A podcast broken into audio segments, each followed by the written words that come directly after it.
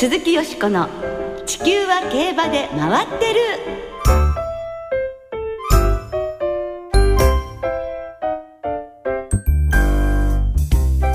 皆様こんばんは鈴木よしこです。お元気でいらっしゃいますか？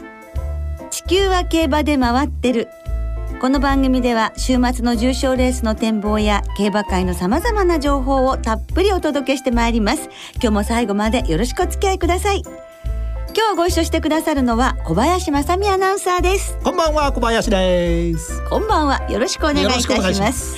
いや小林さん今年ももうダービーが終わってしまいましたね。先週競馬の祭典日本ダービー、はい、第81回ですけども、えー、ね。14万人近いファンの方々が詰めかけました、はい、非常に今年も盛り上がりましたね。盛り上がりましたね。いかがでしたか？いやなかなかね、えー、レースもいいレースで、はい、橋口調教師ね、はい、ついにダービー制覇ということで、ね、よかったと思います。涙涙でございましたね。なんかもうお天気も暑すぎるぐらいでしたけれどもそうですね。それ以上に熱気がね、はいはい、えー、大変でしたけれども今年もいいダービーでした。先週あのゲストでお越しくださいました安田美沙子さんが、はい、あのご自身のブログで発表してくださったんですけど単勝レッドリベール本当におっしゃってた通り1万円応援されてましたね。あとボックスはちょっとね前になるかなくて 残念でしたけれどもね、えー、レッドリベール応援馬券ということで、えー、ちょっとね体重も減ってましたしね小柄な馬にはちょっとやっぱかわいそうだったかなっていう感じもしますが安田美沙子さん本当にありがとうございました。はい、で今週もですね G1 安田記念あります。レーティングで日本馬では初めて世界単独トップとなったジャスタウェイが登場いたします。そして来年のダービーへ向けて新たな戦い2歳の新馬戦が波紋を始まります。早いですね。ねまあ、昨年はですね、はい、開幕週にレッドリベールそしてイスラボニータが勝ったんですね、はい、この2頭がダービーに出走して人気を集めてたんですから素晴らしいことですね。そうですね、えー、まさしくダービーからダービーへということでね、はいまあダービーが終わりましたが新馬戦が始まる今週は競馬界にとって大きな区切り新たな気持ちで頑張りましょう。鈴木よしこの地球は競馬で回ってる。この番組は JRA 日本中央競馬会の提供でお送りします。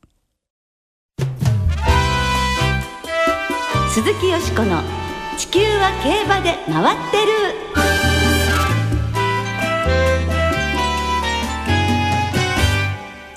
ラジオ日経競馬アーカイブズ。ワシントン DC インターナショナル日本馬挑戦の記録。ということでラジオ日経競馬アーカイブズでございます。今日は海外遠征の先駆けとなったワシントン DC インターナショナルに挑戦した日本馬についてお届けいたします。はい。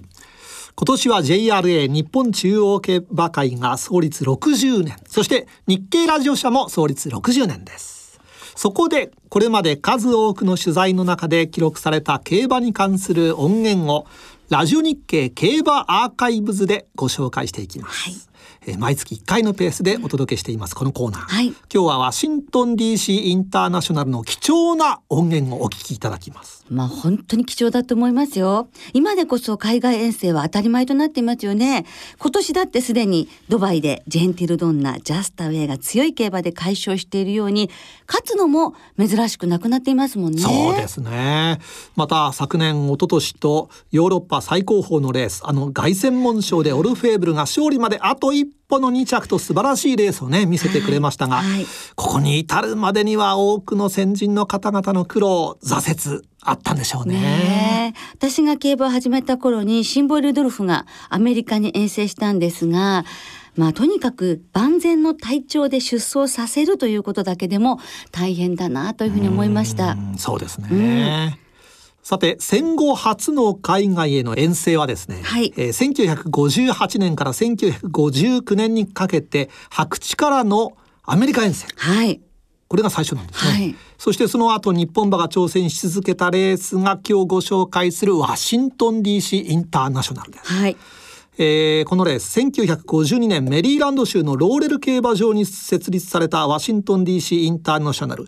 芝12ハロンで争われる当時アメリカ唯一の国際招待競争で、はい毎年世界中から強豪馬が集まったんですね。あでレースは1994年を最後に廃止されたんですがええですからもう20年前ですか、うんえー当時は競馬のオリンピックとも言われていたそうですよあ。ねえそれぐらいやっぱ華やかな国際競争だったということですよね。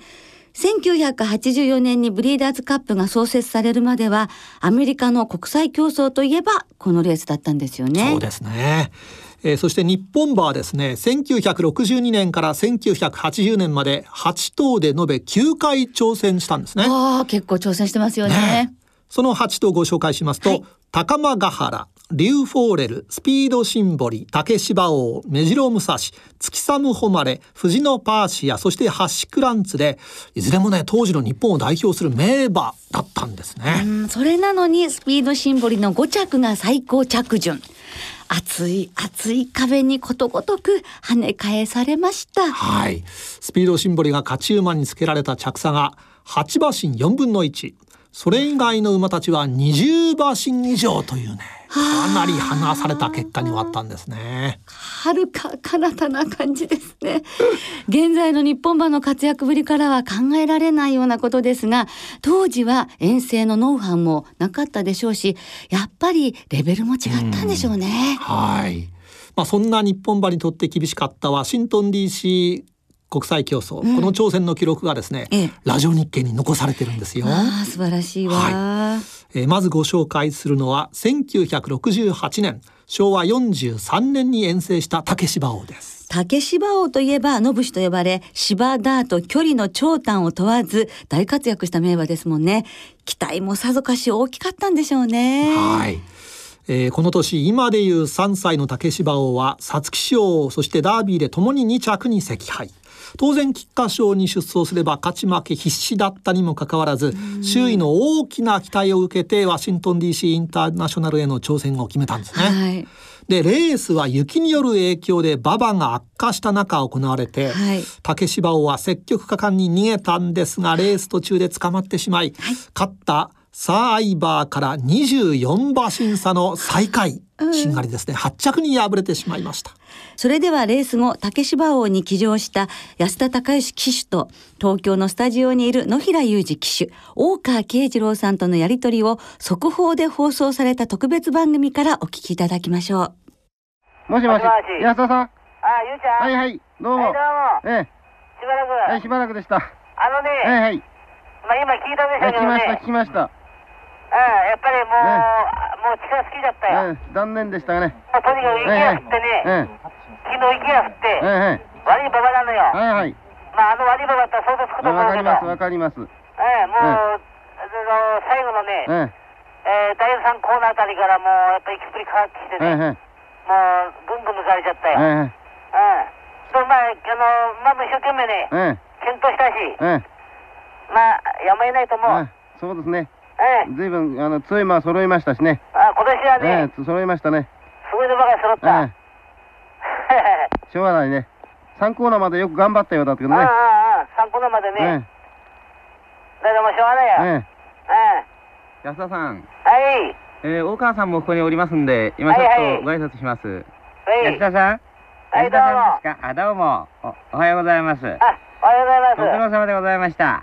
ええ、もうね、はい。もう順調にね、はい。まあ仕上がったんだけどね、はあ、は何しろ、まあ今聞いたようにね、あ、はい。えー、あの、姉妹の3コーナーあたりからね、ええー、やっぱり、だんだん下がってね、ー、はい。ほんで、馬場も、まあ、昨日雪でね、え今日はだいぶ悪いんですよ。ー、ああ、そうですほかん。で、一番奥で最初喜んだけど雪が降ったんでね、はあ、この、かえって、うちの方が悪くてね、えええまあ、それとやっぱり、何しろ強い、強いですよ。ー、相手がですね。はい、もう今年はね、えもうダービー馬とかも、そういう、そういうのばかり集まっちゃったから、ー、え余計にね、今までなく相手が強いな感じしましたー、。そうですか。はあなんか大川先生のお声も若かったんですけれどもでもこうなんか安田騎手の話し方がちょっとサバサバねくまあ悔しいけどしょうがないよっていうところがやはりねそうですなんね。だろううんつ力尽くしたんだよっていう感じはねしますけれども。はい。サー・アイバーというのはこの年のイギリス2000ギニそしてダービーを勝っている、まあ、名馬ですからねその馬に負けたということですけれどね。さて竹芝王はですね、はいええーその後翌年日本で天皇賞春を含む8勝を挙げて、ええそのうち半分の4つのレースがレコード勝ちという強さを発揮しました。そして再びワシントン DC インターナショナルに挑戦したんですね、はい天と将来。で今度、えー、安城は、えー古山良二騎手となりました。はい。さらに実績を積んだ竹芝王は意気込みも買われてか7頭立ての単勝4番人気。ラジオ短波からは小坂岩尾アナウンサーが遠征。大川慶次郎さんも現地に赴いて取材に当たりました。さあそれでは1969年昭和44年に11月11日に行われたワシントン DC インターナショナルの実況をレース途中からお送りいたします。インコースに相変わらずカラマス、そして竹芝はちょっと遅れました。竹芝はこの先行グループ6頭から4馬身ぐらい遅れております。生産コーナーに向かいます。先行6頭が固まっております。ここでどうやら一気に外からスパートしたのがハワイであります。ハワイスパートしました。ハワイスパート。そして先行しておりますロンプロレスさん、インコース、2番のアンサー・アレクサンダーと並びました。3頭並びまして、第3コーナーから4コーナーの中間地点であります。ここでドンプロレスタンは交代、アメリカは2頭の争いになったが、3番手イギリスのカラマスがついております。竹芝は1頭ちょっと置かれました。ちょっと置かれました竹芝は第4コーナーカーブ。あとゴールまで300メーターぐらいであります。イギリスのイギリスのカラマスがインコースからぐんぐんのし上げてまいりました。そうするとター・レキサンダーと大外からハワイであります。大外からハワイ、大外からハワイ、インコース、インコース、カラマスかハワイか、カラマスかハワイか、両馬で一気に竹芝はだいぶ後方です。ゴールまであとわずか先頭は今、4番カラマス合輪、2着にハワイ、3着に2番のター・アレキサンダーであります。だいぶ差がありまして、ハビナスセカンド、それと一ボックが並んで入り、やや遅れました。ドンフレレスタン、竹芝王は昨年に続きまして、しんがりに敗れました。竹芝王は勝ったカラバスから34馬身も離された最下位の7着でした。実はですね竹芝王は現地に着いてから熱が出てしまい万全とは言えない中での出走だったようです。悔しいですよね。今度こそと思って、そして実力も蓄えていったのに風邪ひいてしまったっていう、やはり環境の変化にね、そう、ついていけなかったっていう部分もあったんでしょうけれども、運がなかったですよね。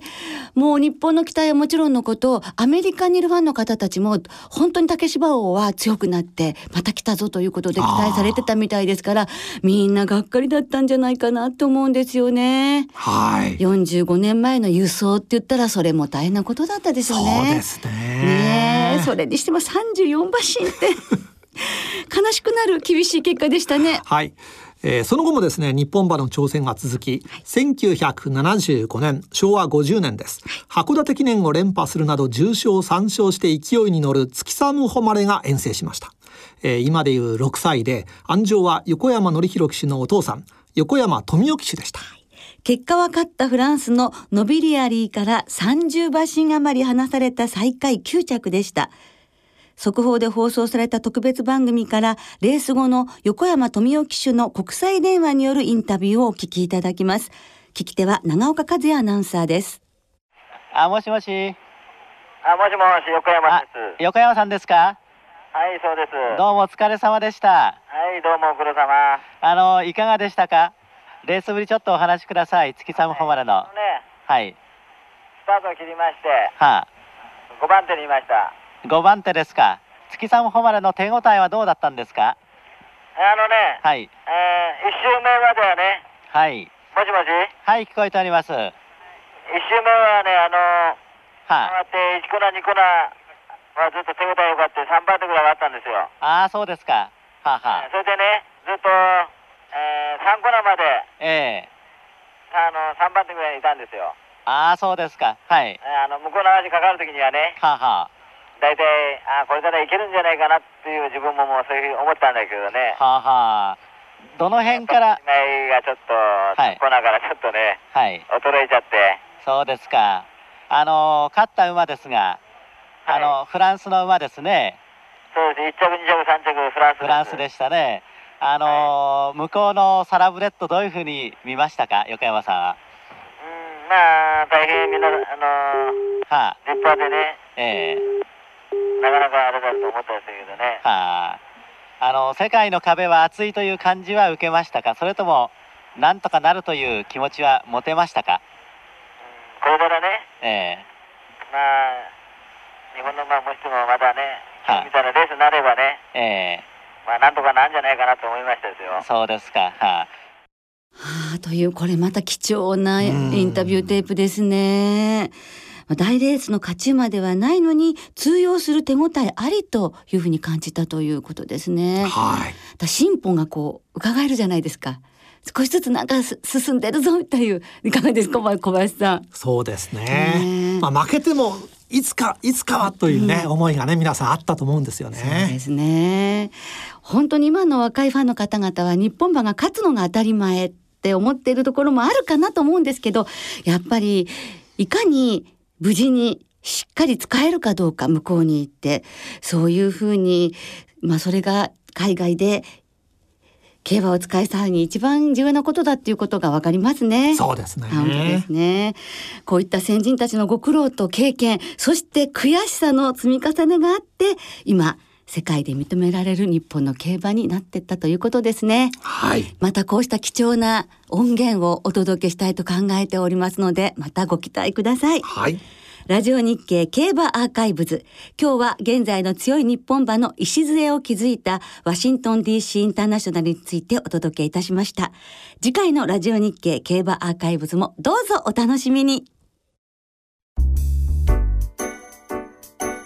鈴木よしこの地球は競馬で回ってる。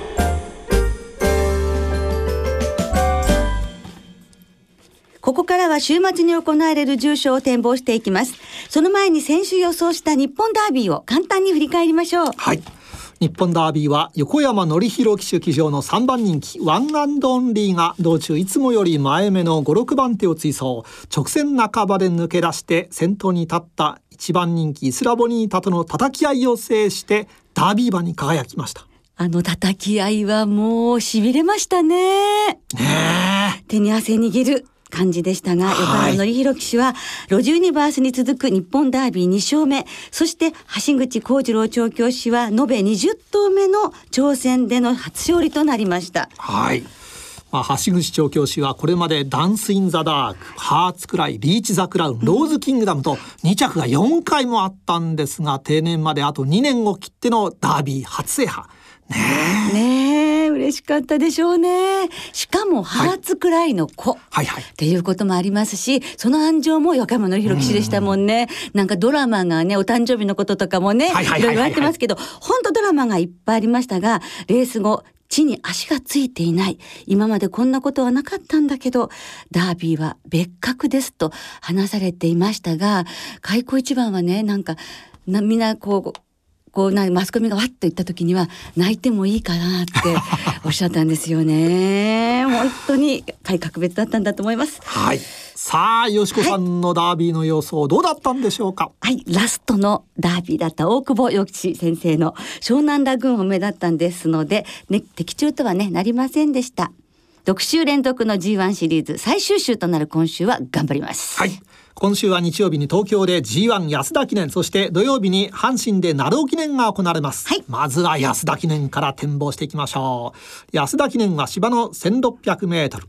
レーティング世界一位のジャスタウェイ。はい。復活した実力馬ワールドエースやグランデッツァマイルチャンピオンシップを勝った当選ラーそして NHK マイルカップを逃げ切った3歳馬ミッキーアイルなど17頭で争われます、はい。まあ、気になるのはお天気なんですが、ええ。今も雨降っておりますが、はい。えー6日金曜日正午の東京の天候は雨、はい。芝主ダート不良という発表だったんですがどうも土曜日はずっと雨で、ええ日曜日まで雨が続きそうなんですよね。いやーねーなんかスピード競ってほしいところなのにねちょっと両馬場は期待できないかもしれませんね。えーねその辺もねポイントになりそうですね。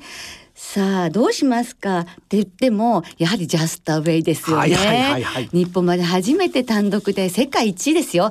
その足を見せていただこうではありませんか？ね？世界も注目してますからね、はい。ジャスタウェイがもちろん本命です。柴田仁美騎手もねもう何回か騎乗されてますのでプレッシャーあるわけないじゃない。ジャスタウェイだよという心強いですね。言ってたそうですね。はいそうですね、そして相手はですねミッキーアイルにしました、はい。同じ3歳馬で筋量も4キロ軽いですし前走から3キロもね軽いですので。そして当選ラーに来ましてね。ここはやっぱりちょっと本命サイドなんですがあとグランデッツァとワールドエース非常に楽しみなんですが今回はちょっとパスさせていただいてワイドで行きたいのがはい。4番のリアルインパクト7番のフェールキャプチャー。そして、えー香港からやってまいりますグロリグロリアス・デイズ。この3頭ワイドで勝負したいと思ってるんですけどね。特にホエールキャプチャーはねなんかイクノ・ディクタス。1993年。の匂いがプンプンするんですはねそんなところでございますが小林さんはどうでしょうか？私はあのよしこさんの対抗のはい。ミッキーアイルから、はい。ええ。ー今度はあのそんなにプレッシャーもなく、ねええ。気楽に負けてもともとという感じでね浜中騎手もね、はい。えー逃げて残っちゃうんじゃないかなと思うんですよ。みんなね、やっぱりジャスタウェイをね意識して、ええこうジャスタウェイが動かないと動けないよみたいなところがあるんじゃないかなと思って、はい。その間にスイスイとはい。ミッキーアイルが逃げて残っちゃうんじゃないか思ってます。あるかもしれないですよね。リアルインパクトもね3年前3歳で勝ったんですよ。戸崎騎手中央になってからのとく戸崎騎手を背に復活してくんないかなという希望もあります。はい。さあ、それではここでみな、リスナーの皆さんからいただいた予想もね、ごはい。紹介したいと思います。はいまず、札幌開催まで50日さんです。よかったですね小林さんあと50日ですよ、ねえ、もうすぐですよ。ねえー現地観戦したダービーは馬券こそ外れたものの14万大観衆の地鳴りのような歓声を体感でき橋口調教師悲願のダービー制覇に立ち得た立ち会えたのが満足で、はい私はまた来年のこの日に府中に戻ってくると心に誓いました。そうですね安田記念は前走レコード勝ちで復活の5歳馬2頭のうち一昨年のダービー一番人気馬のワールドエースにマイル路線のエースを託しますとあります。なるほど、はいそして竹島田さんです。病院からとりあえず1週間だけ外泊許可が出ましたあ。よかった今週は我が家にて投票もできますし、ラジオやテレビで楽しみたいと思っています。安田記念はワールドエースです。あ人気ありますね。ねランドールさん。関東も梅雨入りしましたね。よしこさんの声でもやもやした梅雨の気持ちを吹き飛ばしてください。世界ランキング1位、ジャスタウェイの走りに期待しています。ジャスタウェイですね。ねえそして、ソラさん。今週の安田記念は、ホエールキャプチャーを応援します。東京芝マイルといえばやはりこの子だろうと思っています。6歳の女の意地見せてほしいです。あります。ありがとうございます。Me too ね、それぞれ皆さんね、どうもありがとうございました。はいどんな結果になるか楽しみですね。来週はエプソムカップマーメイドステークスの展望を中心にお届けします。お聞きの皆さんの予想もぜひ教えてくださいね。番組ではレース予想や過去のレースリクエストなどなど皆さんからのお便りを募集しています。メールの場合は地球は競馬で回ってる番組サイトの投稿フォームから、そしてツイッターは番組公式アカウントよしこ競馬へお寄せください。お待ちしています。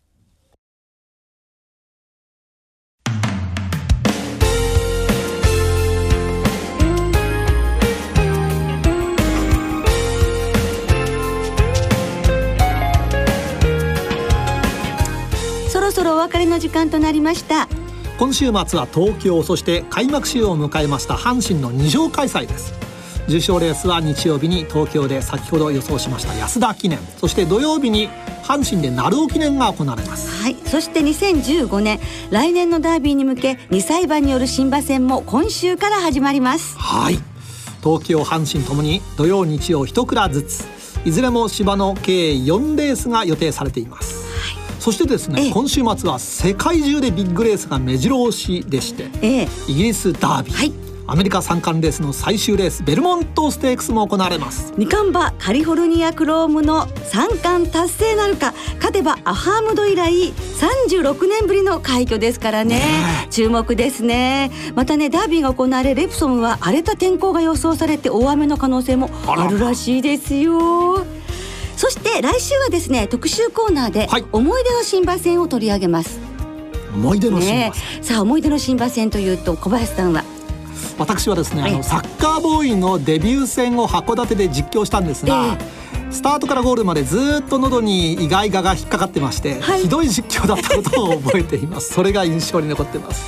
やっぱりもう成功したのでそういうことを皆さんアナウンサーの皆さんってご自分にね厳しいですよね。いえいえ私はですね、はい。1989年8月13日「スイート・ミ・トゥーナ」のデビュー戦なんですがこれはミスター CB の初年度3区でなんと勝負服がスイートというしライバルシンボリルドルフのシンボルの勝負服で出てきたっていうのでねなんかすごく印象に残っています。でまた子供が出てきてくれたことで私の競馬人生っていうのかなそれも一回りしたんだななんて感慨深かったことを覚えてるんですがそんな皆さんのですね思い出の新馬戦をはい。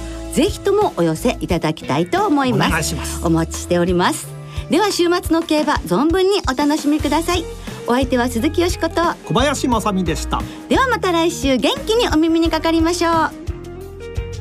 鈴木よしこの地球は競馬で回ってる。この番組は JRA 日本中央競馬会の提供でお送りしました。